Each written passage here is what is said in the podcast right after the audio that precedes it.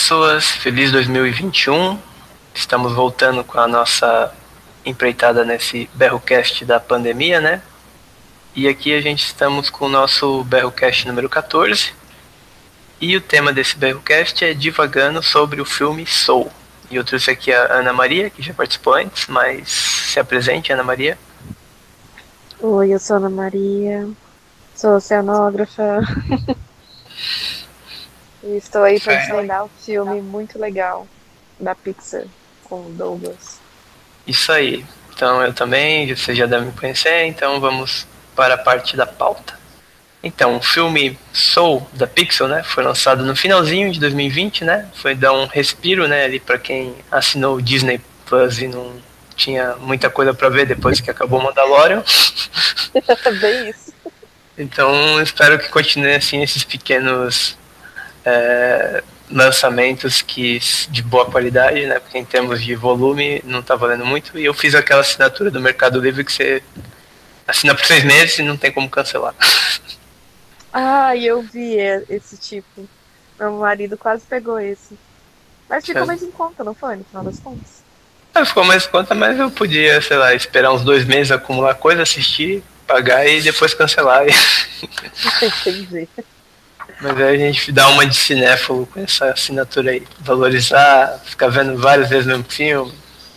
Tem toda uma atividade das pessoas que veem o filme em 0.25 em velocidade, né? Pra pegar todo o detalhe, todos os framezinhos, aí você fica lá viajando, discutindo a cor, teoria do, de composição. Mas essa daí. Então, o que que eu motivou, né? O filme, né, ele tem uma pegada mais de falar sobre morte, sobre o processo de vida, né? Então ele é um filme não tão voltado para criança, né? Podia pegar um sei lá, pessoal a partir dos 20 anos ou até uns 18 para cima, né? Uhum.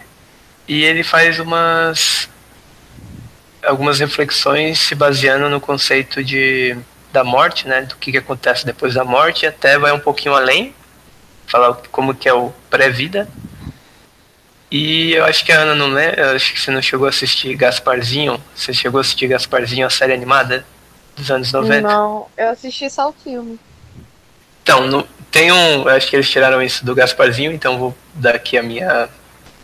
O, o, o devido respeito ao desenho do Gasparzinho, que tem um daqueles episódios que é meio que mexer com passagem do tempo e tal.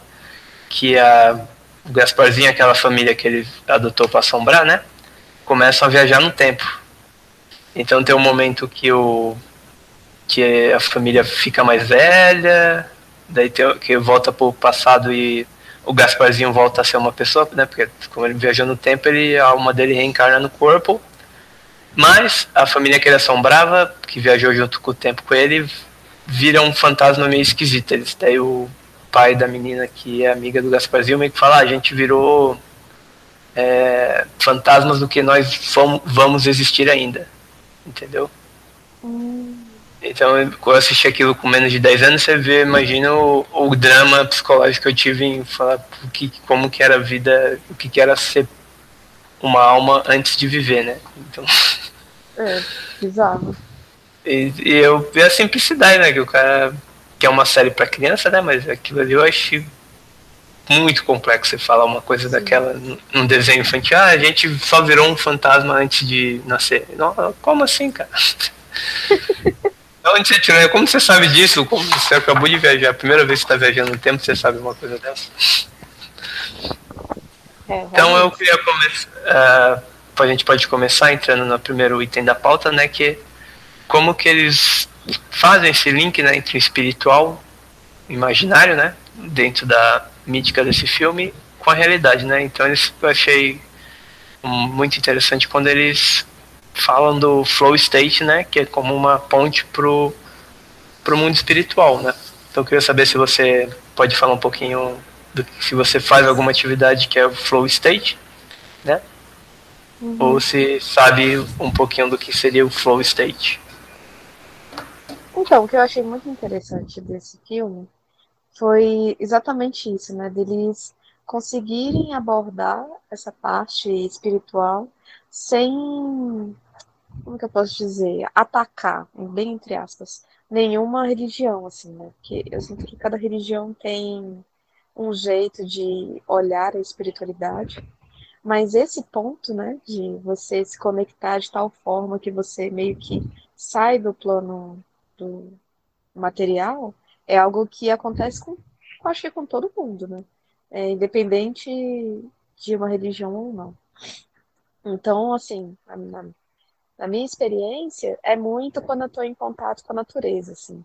Então, não sei é, se você já teve isso em barques, mas normalmente quando eu estou no meio do oceano, assim, aí fico só contemplando as coisas, eu meio que saio, assim, do, dos problemas ou das coisas do dia a dia e vou para outra outra dimensão, parece, sabe? É bem legal.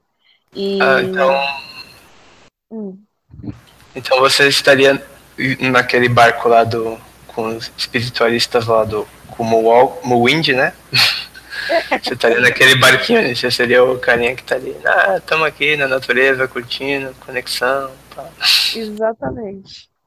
E eu acho que até nessa pandemia muita gente começou a fazer isso, né? De como não tinha muito, assim, no início da pandemia eu uh, vou assistir série, não sei o quê.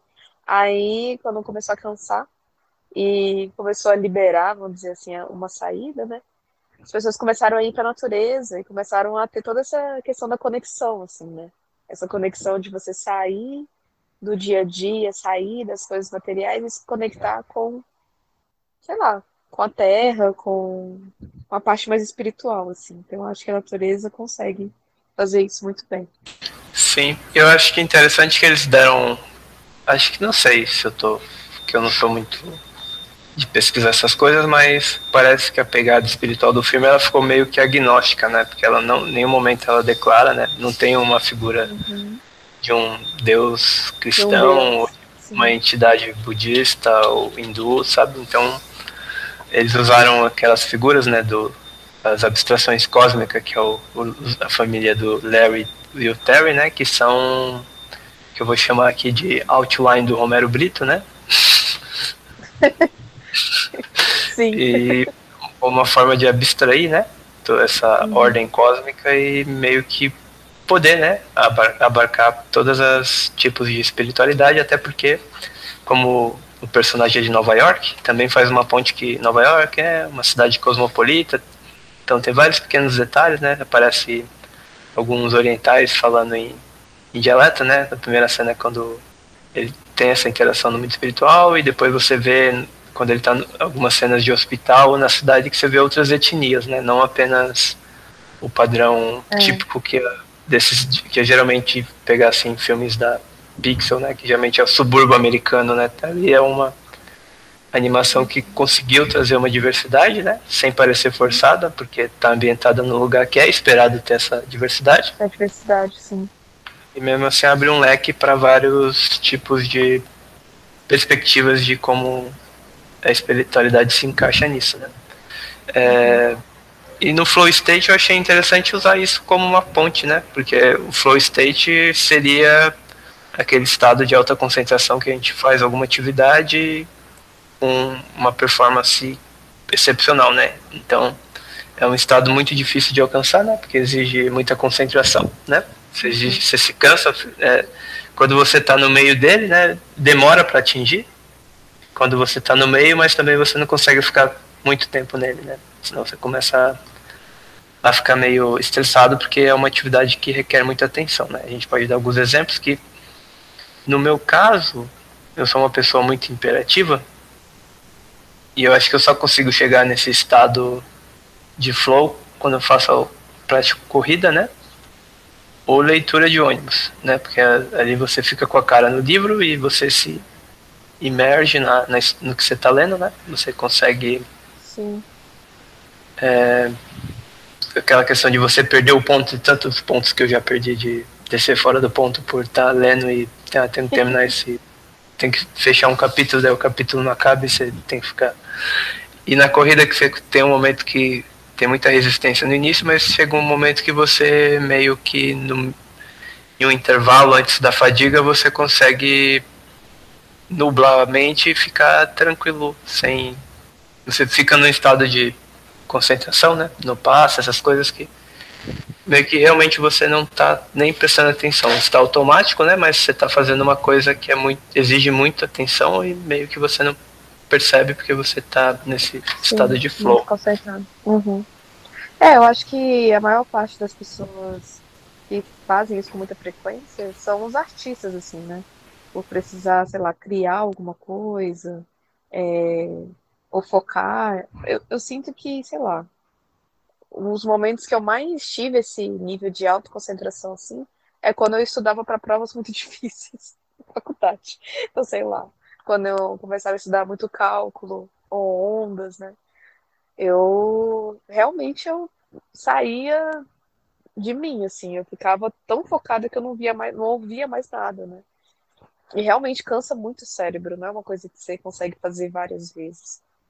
Então, é, é algo que eu nunca tinha parado pra pensar. É, que isso é uma. Não é porque é alguma coisa que é agradável, né? Ficar nesse estado, né? Até uhum. porque uhum. o tipo de experiência que a gente tem, sei lá, a gente passa muito tempo estudando, né? Uhum. É justamente para entrar nesse estado, né? E tem diferenças, né? Porque hoje em dia a gente tem muito mais coisa para fazer. Então, essa coisa da pessoa que vai passar só a vida estudando música para performar uma uma partitura difícil, né? Aquilo exige muito treinamento, né? E esforço, uhum. né? Tem até casos de pessoa que desenvolve tendinite, outros tipos de síndromes associadas com uma prática intensiva, né? Uhum. E até no estudo também, que a gente fica estressado, né? Mas parece que essa questão do flow a gente pode até entrar numa questão de trabalho que parece que está se tornando cada vez mais uma exigência maior você ser um, profissional de alta performance, né? Em, em, tudo.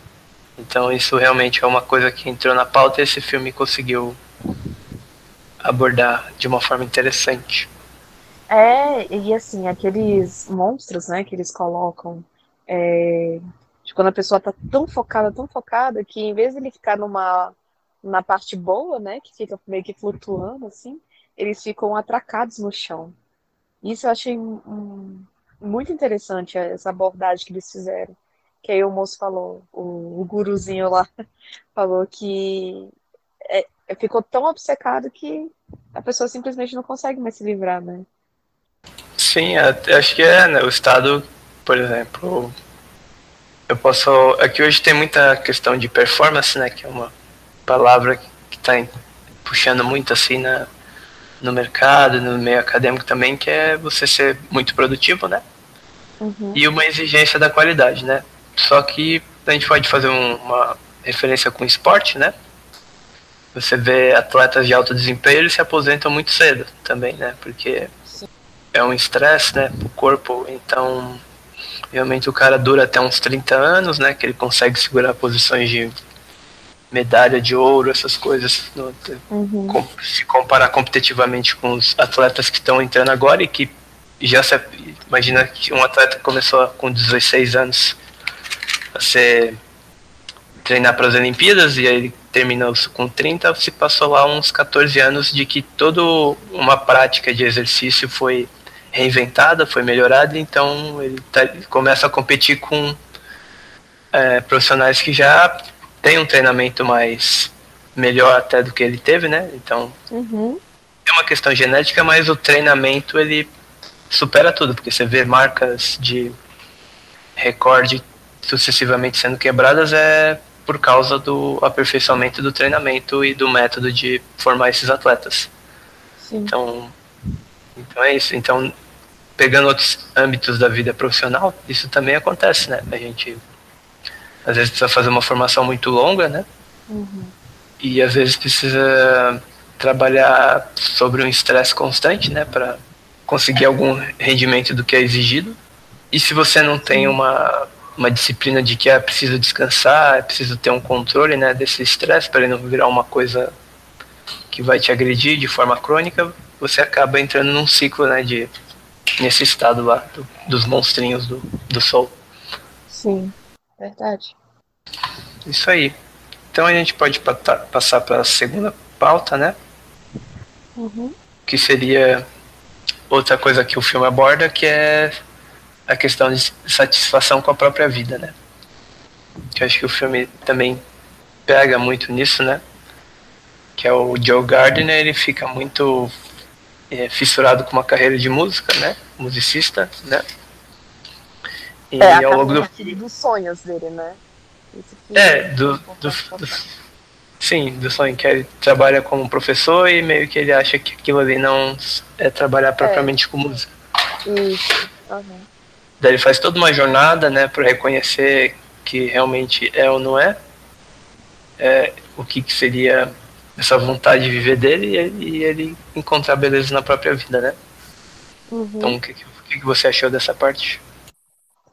Então, eu achei muito inteligente a sacada do filme de colocar uma pessoa de meia idade, é, que talvez nos olhos do capitalismo é uma pessoa fracassada, porque é, ainda está morando com a mãe, né, tem lá os seus, pelo menos ele aparenta ter os seus entre 40 e 50 anos, não tem uma estabilidade, né, e, e, e aí a gente entra nessa de tipo, nossa, coi, tipo, ai, coitado desse cara, né, e, e isso eu acho muito legal, porque depois, quando o filme vai se desenrolando, você vai vendo que você se parece muito com essa pessoa, de, de, de realmente é, querer algo meio que já padronizado pelo capitalismo, sabe? Claro que cada um tem seu sonho, bem assim, tipo, ah, sei lá, um quer ser médico, outros quer ser, sei lá, qualquer coisa. Mas sempre tem meio que essa, essa escadinha, né? De, ah, eu tenho que sair de casa, aí eu tenho que ter um trabalho de sucesso, e, enfim, e acaba esquecendo todo o trajeto, né? Eu acho que tá todo mundo assim. Então, a sacada do filme que eu achei muito legal foi isso, tipo, mostrar bem aos poucos, né? A, a importância das coisas pequenas, assim. Sim, acho que ele representa né, o milênio médio, né? Seria, eu acho que nem 40, 50, mas alguém que está entre os 35 para baixo, entre até os 20. Mas é que na questão de que ele tem até uma certa estabilidade familiar, né? Ele aparenta para ser professor, né? Não conta muito da formação, mas ele deve ter tido algum ensino superior, alguma coisa desse tipo. E tem, todo esse, tem todo esse lance de ele ser relativamente mais qualificado do que os antecedentes dele, né, a família. Até porque a mãe dele ela é bem, ela é bem sucedida, né? Ela tem um negócio Sim. de alfaiataria, o pai era músico, né? Isso. Então, não, mas seria... aí ela fala, né, que o pai, dela, o pai dele não teve sucesso, que ela bancou ele, né? Ah, mas aí depois depende muito do que a gente considera como sucesso, né? Porque, por exemplo, acho que muito da. Pegando o exemplo do Brasil, a média salarial é um. Da, é muito em torno de dois mil reais, né? Muitas famílias, a maioria das famílias vive com isso, então. Uhum. Só que dependendo do quanto que é o seu, o seu grau de formação, isso é cobrado de formas diferentes, tá? Se você tem só um ensino médio, né, eu vejo que existe uma cobrança menor, né? Ah, tá ganhando isso, mas tá bom, né? Você só tem ensino médio. Mas aí quando você o mercado como ele está hoje, mesmo se você faz um investimento numa formação maior, né? né que se você teve que se esforçar com tempo, com estudo, ou pagando realmente uma formação, e a diferença de retorno para isso no salário não aumenta, então aí que começa a pesar na né, questão de. Porque se você fosse ter as opções de, ah, eu vou ser um, um trabalhador de baixa formação, ou eu vou ser um, uma, ter uma formação especializada e continuar ganhando pouco, né? Acho que a sociedade, é o capitalismo, ele, ele, julga muito mais a pessoa que não conseguiu. Mesmo após um uma, um um um implemento de renda comparado com a pessoa que faz um trabalho que ganha pouco, mas também que, de, que se compara a um trabalho de alguém que é mais especializado num contexto que todas as formas de trabalho estão passando por um período de, vamos dizer, de é, qual seria a palavra, sei lá, precarização, assim, acho que pode chamar. Porque, por exemplo, é, fazer uma analogia com a questão do, do crescimento de estágios não remunerados que estão meio que se formando, né? Então, tem isso também, né? Questão de cada vez mais a gente, o mercado consegue dar um jeitinho de pôr as pessoas para trabalhar sem pagar alguma coisa decente, né? E isso põe em xeque se vale a pena ou não é, investir numa formação, sendo que isso não vai dar um retorno financeiro equivalente, né? Então, acho que no, no, na questão do filme, acho que fica muito nisso, né? A gente não sabe realmente o que seria considerado fracassado, né? Porque a, a mãe do Joey tem uma alfaiataria, então ela deve conseguir garantir um estilo de vida aceitável, né? Para uma classe média de Nova York.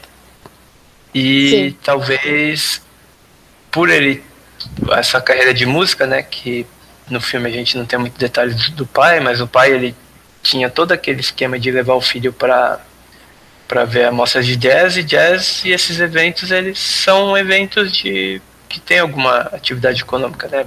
Vida noturna em Nova York é badalada, então uhum. talvez o que possa ter figurado como a, o pai e o, fi, e o filho como não está seguindo uma carreira boa seria muito mais ah, você, em vez de ser músico, se você trabalhasse de gerente no restaurante, você talvez estaria ganhando muito mais e ter uma vida mais. Então, tem esse balanço, né, do que é o que eu estou fazendo por porque eu gosto, né, porque eu sinto uhum. paixão por isso. Uhum.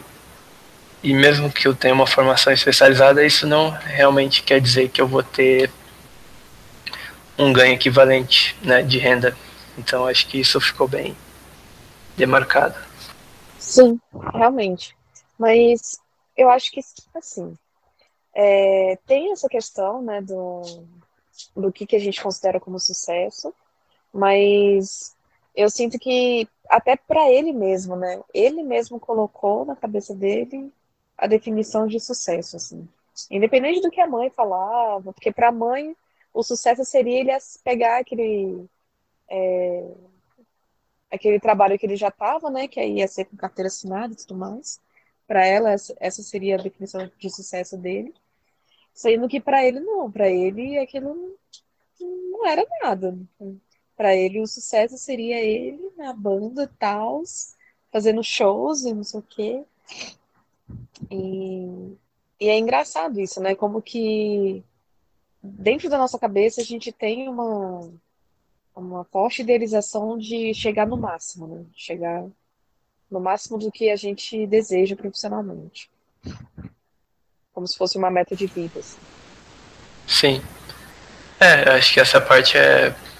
Até porque a gente sempre trabalhou com metas, né? Você tem que passar no vestibular, daí tem outra meta que é conseguir se formar, agora ou fazer uma pós-graduação ou passar arranjar um emprego, então a gente sempre tem umas metas que vão sempre surgindo, né? Sim. E se a gente começa a se pautar que é chegar num ponto imaginário, né? Que a gente colocou, uhum. sem curtir o momento, sem curtir o processo, a gente pode até chegar nessa situação de insatisfação com tudo, né? Então, ali ele estava com dando aula numa escola, e ali ele não conseguia perceber que dentro daquele ambiente ele conseguia fazer tudo que ele gostava de música também, né? Ele tinha Sim. uma influência na vida de outras pessoas, assim como também tinha espaço para descobrir coisas novas, né? Dentro da música. E uma coisa que eu que eu só achei que poderia ser melhor abordar no filme seria a questão de como que ele descobre nisso, né? Por exemplo, é que eu não tô lembrado da ordem que isso aconteceu, né? Que tem. Ele faz uma audiência lá com uma saxof, é, saxofonista, né? Uhum. É. E que depois que ele termina uma apresentação, ele achou que ia ficar super feliz, mas meio que ele tá como sempre, né? Ele chegou ali, ele não chegou aquele entusiasmo todo que ele achou que ia acontecer, né? Até Sim. porque dentro da apresentação, o, o estado de flow que ele atinge é o mesmo que ele atingiu dando aula, né? Quando ele estava explicando sobre piano. Sim, sim. E daí a, essa musicista fala pra ele, ah, faz aquela analogia com um peixe no oceano, né? Sim. Mas. É, essa analogia, é, essa analogia do peixe no oceano. Eu vi que eu, várias, vi que pessoas, várias tiveram, pessoas tiveram interpretações diferentes, assim. É, teve gente que falou, ah, não, é porque ele sempre estava né, na, dentro do oceano, procurando o oceano, e já teve gente que falou, não, é, ele não, não quis admitir que o oceano era só aquilo, né? Então tem essa, essas duas formas de, de avaliar. Assim. Acho que é as duas coisas, né? Mas depois que teve uma. Acho que a cena que ele fala com um dos Larry, né? Ele fala, ah, eu não consegui dar o, o, o propósito da vida do 22. Daí o Larry fala, ah, mas não existe isso de propósito. Aquilo ali eu achei que não precisava. Né? Hum. Porque, sabe, o Larry ele representa uma essa abstração cósmica, né? Mas eu acho Anim... que talvez pro universo, esse negócio de propósito, assim, se você olhar a dimensão do que é o universo, o propósito para eles é, não é nada, né? Assim, mas é seja... o filme como metáfora, né? Ele tem que abordar isso, por exemplo, a, eu vou te colocar, pegar um, um protagonista, vou jogar nesse universo, pá. E nesse universo ele consegue acessar essa parte do, do que comanda o ordenamento cósmico, né? Representado pelo Jerry, pelo Terry. Uhum. Acho que seria uma boa coisa se eles jogassem ele nesse mundo, ele visse algumas coisas funcionando, né? A ah, forma aqui forma personalidade, né? Aqui você encontra uma razão de sentir paixão por nascer no mundo, né? Uhum. São coisas que ainda dá, mas a partir do momento que a entidade cósmica fala que não existe isso de propósito, né? Então, ali eu acho que ele pega uma informação cósmica e traz para a realidade que não deveria acontecer, sabe? Porque se é uma coisa que o, é, o Joey consegue pegar de que ele não necessariamente precisa de um de um propósito, como a essa metáfora do oceano fala, uhum, seria uma coisa. Uhum. Mas se ele precisa ir para uma para conversar com a entidade cósmica, ela falar, não, é, realmente é esse, esse, universo aqui não tem um sentido de propósito, isso aí é meio que torna o personagem acima do, do humano, sabe? Porque ele está levando uma informação, porque você tem várias crenças na Terra, né? Cada um tem a sua, você tem as pessoas que acreditam que o mundo tem um propósito e outras que não. Então, mas aí fica uma incógnita de cada um lide com as consequências, certo? Mas a partir do momento que nessa ficção é, é posto que a entidade cósmica fala não existe sentido na vida, um sentido, uma missão, aí eu acho que quebra. Eu acho que ficaria melhor para o personagem se ele tivesse percebido, percebido isso, né? Só com a fala da, da mulherzinha do, com, da saxofonista com a questão do. com a metáfora com o oceano, peixe no oceano. Entendi, entendi. Não, é, faz sentido mesmo. Eu acho que talvez é, o filme colocou isso para reafirmar algo, né? Reafirmar é, que isso que a gente tem, né, de ter um propósito e tal, talvez não seja o centro, não deveria ser o centro é, da nossa jornada na Terra. Mas realmente, eu, eu entendo que ficou uma coisa meio tipo, meu, ele conseguiu uma informação só porque ele teve uma experiência meio que pós-vida, pós sei lá. uma experiência. Pré e pós, porque o é, pós-vida ele não mostra, né? Ele só tem uma experiência pré. É verdade. Eu acho que o pós-vida a gente talvez nunca saberá.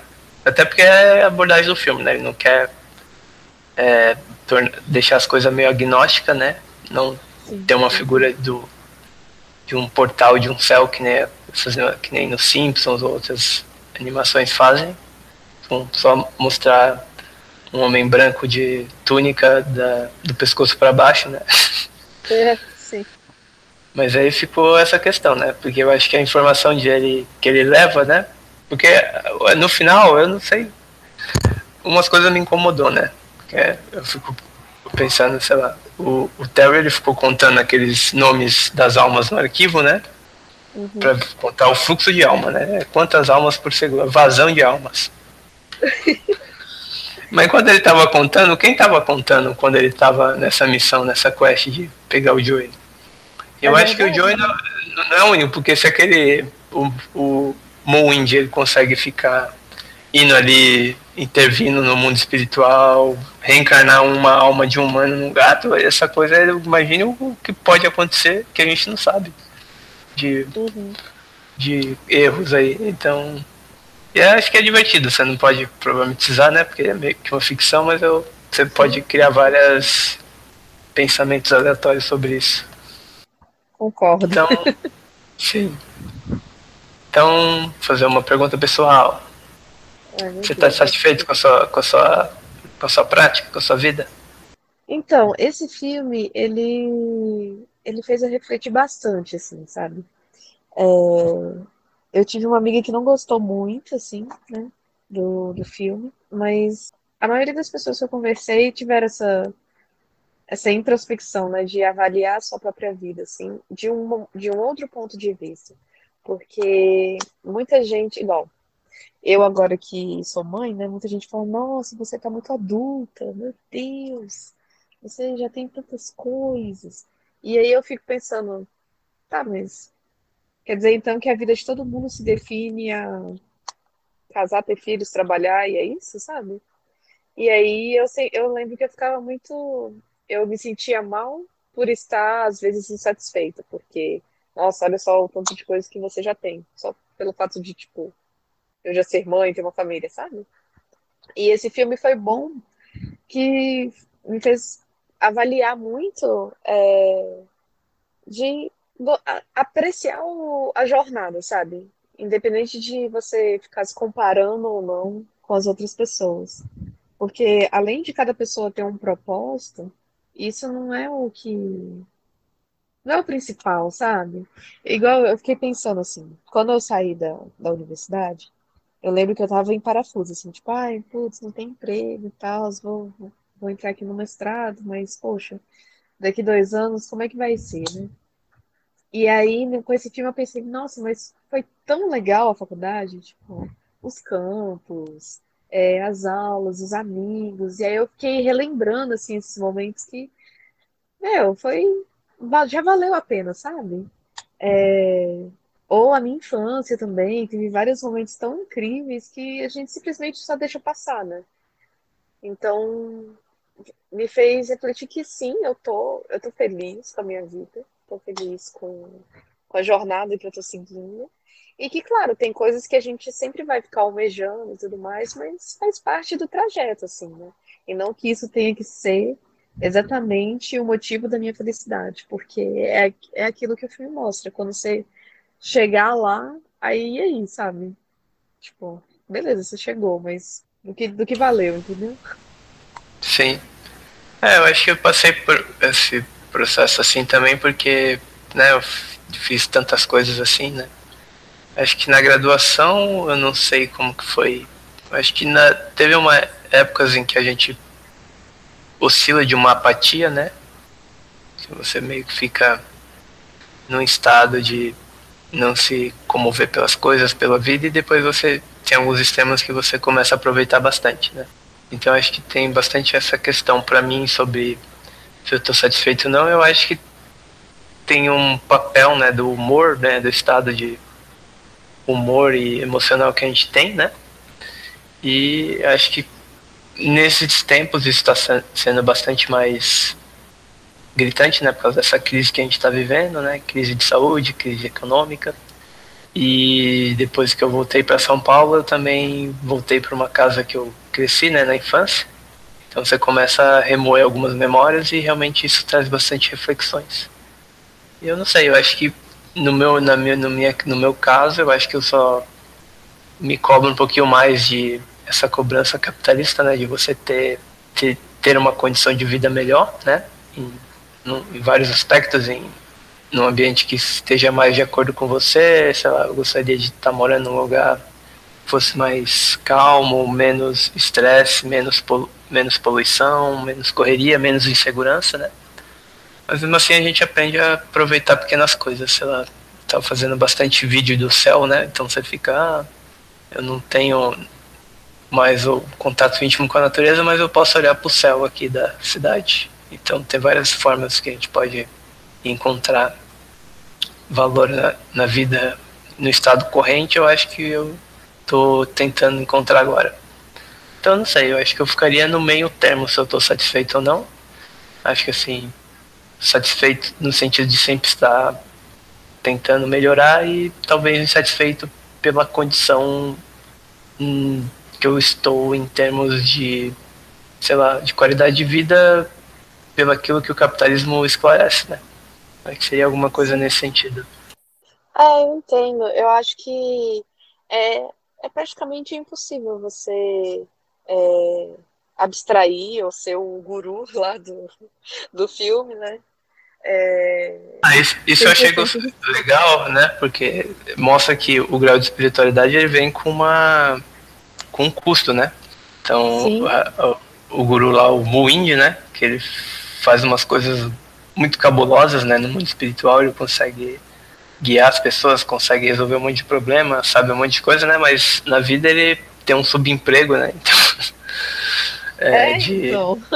então você vê que as coisas se elas se compensam. Então, acho que o filme mostra isso, né? A partir do momento que você tem coisas, poucas coisas, você tá mais suscetível a ser desprendido.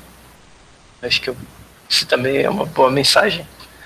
Nossa, isso me lembra muito um, um vídeo da Jujut, é uma youtuber, né? Ela começou a andar pelo Brasil, assim, ela, tipo, cansou da vida, e aí ela foi andar pelo Brasil, pegou um carro e foi viajar. E aí, em um dos vídeos dela, ela fala sobre uma família que ela ficou na casa, né? E que não tinha internet, não tinha celular, nada disso. E que, tipo, ninguém tinha essa coisa de, ai, fazer uma faculdade, ou, sei lá, conseguir um emprego tal. Não, a vida deles era cuidar ali do campinho deles, produzir umas comidas e, e é isso, sabe? E eles eram super felizes e tipo ligavam para outras coisas, igual ela mostrou também uma a vida de ciganos assim, né? É, e tipo a galera tem outras prioridades, outras conexões assim com a natureza, com com a vida assim de uma forma tão diferente da nossa, né? que é tão pautada no, no, nos bens materiais, vamos dizer assim, que eu fiquei, nossa, esse, tipo, o mundo é, é muito heterogêneo nesse, nesse sentido, né? Tipo, tem tanta, tanta gente que tem tão pouco, assim, é, monetariamente dizendo, mas está tão mais satisfeito com a vida, sabe? Está tão mais pleno, assim, por justamente esse negócio que você falou, de ser desprendido e estar tá em outra realidade. Sim. É, acho que São Paulo, né, pode comparar que a gente vive em São Paulo até com a questão de Nova York, elas são muito parecidas, né? Cidades têm um, muito con contrastes culturais.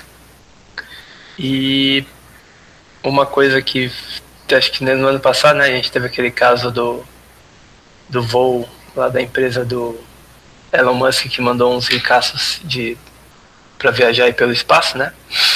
Uber espacial. E enquanto que numas que tem alguns casos aqui que a gente tem dias que a gente não tem nem como pagar um Uber, né? Então, eu acho que a gente vive esses contrastes, né, de o que é uma vida ultramente próspera, né? Que o cara, se quiser, pode fugir do planeta e enquanto tem outras condições que a gente está preso dentro de uma condição específica, né? Que por meios materiais a gente não consegue sair, mas existem formas, né, de você conseguir ter uma vida plena, mesmo nessas condições. Com certeza, Porque... e aí a gente pode entrar até em outras é, em outros filmes, né, que abordam isso de uma certa forma. Não sei se você assistiu aquele Capitão Fantástico que aborda muito isso, né? Uma família que vai para o meio da floresta e, e eles vivem ali, totalmente isolados, até o momento que começa a, a ter o contraste, né, com a, a família da cidade, vamos dizer assim. E, e é algo a se pensar, né? Sim. É, eu acho que teve esse, esse filme do Capitão Fantástico, eu assisti faz alguns anos também. Mas eu não lembro muito como que ele terminou. Acho que no final ele meio que ele quebra, né? Porque ele, também ele era, um, ele era um extremista, né? Os, ele, os filhos dele começam a, a, se encontrar com outros jovens, eles começam a perceber o quanto descolado socialmente, né? A ponto de até que o cara não conseguir ter uma conversa, né, com uma das, então isso tem um estalo, né, para um dos filhos dele, ah, você criou a gente isolado, não sei nem o que acontece no mundo, então seria tipo aquela coisa, os filhos eles sabem umas coisas muito anacrônicas, né, tipo sei lá, o cara é. sabe sobre revolução russa, mas em termos de geopolítica atual eles viram que eles estavam bem é, bem é, trás, né? defasados, mas o que até isso, isso que é uma é. coisa importante, né, que às vezes a gente considera um tipo de saber, né, específico, mas o saber de convivência em rede, né, que surgem bastante tipo de dessas discussões de propósito, de, do que qual o sentido da vida, também surgem dessas interações. Com certeza, tanto que no final do filme, eu acho que ele meio que entra no equilíbrio, né? Ele mora, é claro, ainda mora afastado, assim, mas as crianças vão para a escola, é, e eles vão para a escola com o intuito mais de socialização, porque eles já sabem tudo, né? Então, eles encontram esse meio termo, assim, né? Que legal. Sabe fazer um vídeo no, no TikTok? Acho que não. É. Fica... então vamos comparar. Vamos comparar o universo Pixar e pensar assim, se você pensar numa ordem, pegar o Soul, pegar divertidamente e o Ali, por que você coloca. Por que o Ali ficaria em primeiro lugar e por quê? Já em primeiro, assim? Não, mas sabe que o Ali ele é muito superior, né? Ao esses dois. Você acha? Ah, eu. Porque qual era o Ali ele tinha um propósito, né? O Ali ele tinha ele limpar o mundo. E ele estava frustrado porque ele estava se esforçando, se esforçando a terra destruída, ele só tinha uma amiguinha, uma barata, sabe? Sim. E daí aparece uma planta que surge ali, sabe? Uma vida, uma coisa no meio do caos. E ele era o último da espécie dele, então ele estava numa solidão genuína. Correto? Correto. E aí aparece essa robô super tecnológica que veio para a Terra para ver se tinha voltado a viver na Terra, certo? Sim. E o Ali, ele tem uma das primeiras conexões que ele só via nos filmes, né? Imagina assim que ele ficava ali assistindo trailer de filmes românticos antigos, né?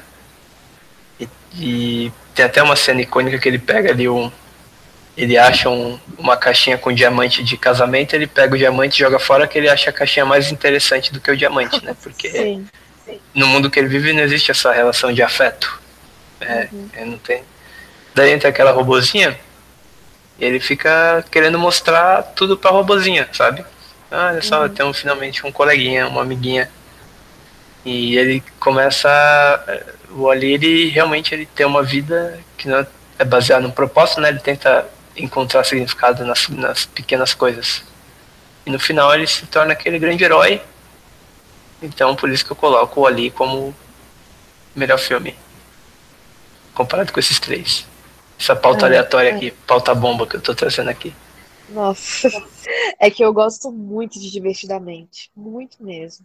É, porque é, trazer para as crianças essa coisa de que alegria não é tudo, né? De que você tem que ter os outros sentimentos, de parar de demonizar a, a tristeza, né? A, a, os outros sentimentos que a gente sente eu acho isso tão importante, porque a gente vê muito adulto assim, né? De que, tipo, não, eu não posso chorar. Ai, eu não posso estar triste. Ai, eu sempre, tenho sempre que estar feliz. E isso é uma coisa tão não humana, né? Eu, eu acho muito legal, divertidamente, o jeito que eles colocam isso. Eu acho bem interessante. Eu gosto muito de. Eu, eu gosto de todos os filmes da Pixar, todos. Assim. Mas Sim, é só que o o Ali ele tem tudo isso e ainda ele tem uma coisa que é mais terrível que é o um mundo destruído, né? A finitude do mundo, né? Porque às vezes o Divertidamente ele aborda um universo, né? Daquela criança que se mudou e estava meio angustiada com a mudança, tem essa questão do sentimento, né? Uhum. Então você tem uma questão de microcosmos, né? Da, da, vida da criança, mas depois você não sabe o que, que aconteceu. Fica subentendido que ele te, tem uma maturidade de conversar com os pais e tentar buscar uma resolução, né? Sim, sim.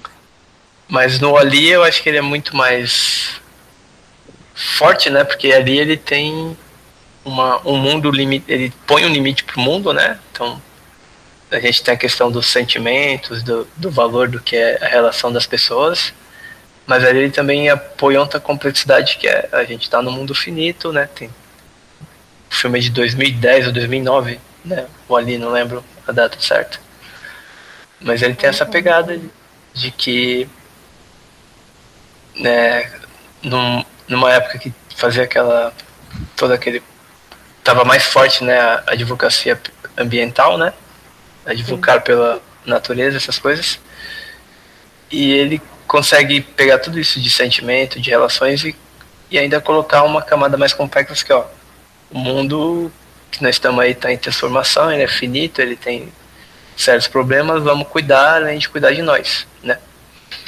e esses novos filmes da, da Pixar, acho que para tentar fugir né, de uma questão desse embate, né, que eu acho que ficou bem desgastado com, com os anos, ele olha para dentro, né? Mas eu... É eu acho que a galera não quer olhar, né, pro, pra catástrofe por, igual. Eu tava vendo muito que é, aquela série The Mirror, Black Mirror, é, eles decidiram não fazer, né, não lançar ano passado, justamente porque as pessoas já estavam vivendo um mundo meio distópico com a pandemia. E aí eu fiquei pensando, tá, mas vai ficar cada vez mais assim, né? Tipo, eu acho que o Wall-E mostra um pouco disso, que do jeito que estamos caminhando, a gente está caminhando para esse mundo distópico que a gente, né? Sim, se você pegar o, a questão do do Sol, né? Eu acho que ele seria um filme brilhante, né? Ser muito outra ia pular uma categoria, né? Se ele abordasse essa questão do valor, né, do propósito, né? E ainda uhum. assim conseguisse puxar alguma coisinha para os problemas sociais de Nova York e ver como que essa como que é o impacto de dessa vida de de, de consumo, de questão do, do trabalho, de valorização do trabalho, se ele conseguisse puxar uma visão séria sobre isso, né, é, talvez ele fosse um filme muito melhor. Entendi. Porque eu acho que eu fiz toda essa volta só para falar isso. Se ele tentou focar muito no personagem, né, no Joe Gardner, mas se ele focasse um pouquinho não só nas pessoas, né? Que ele conversa com o barbeiro, ele vê um, um músico no no a, 20, a 22, né, dentro do Joe Garner, começa a apreciar a vida, né?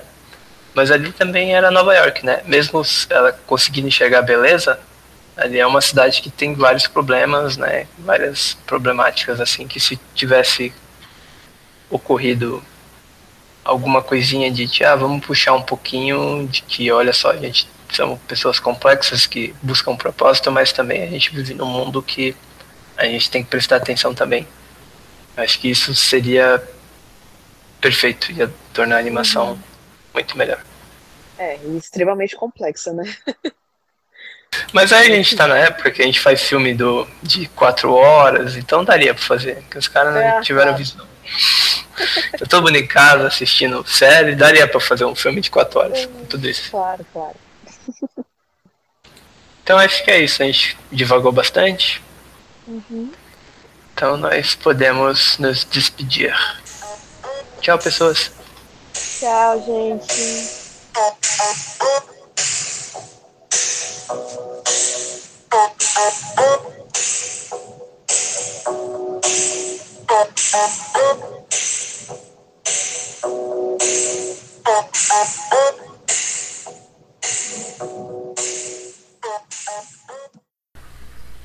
B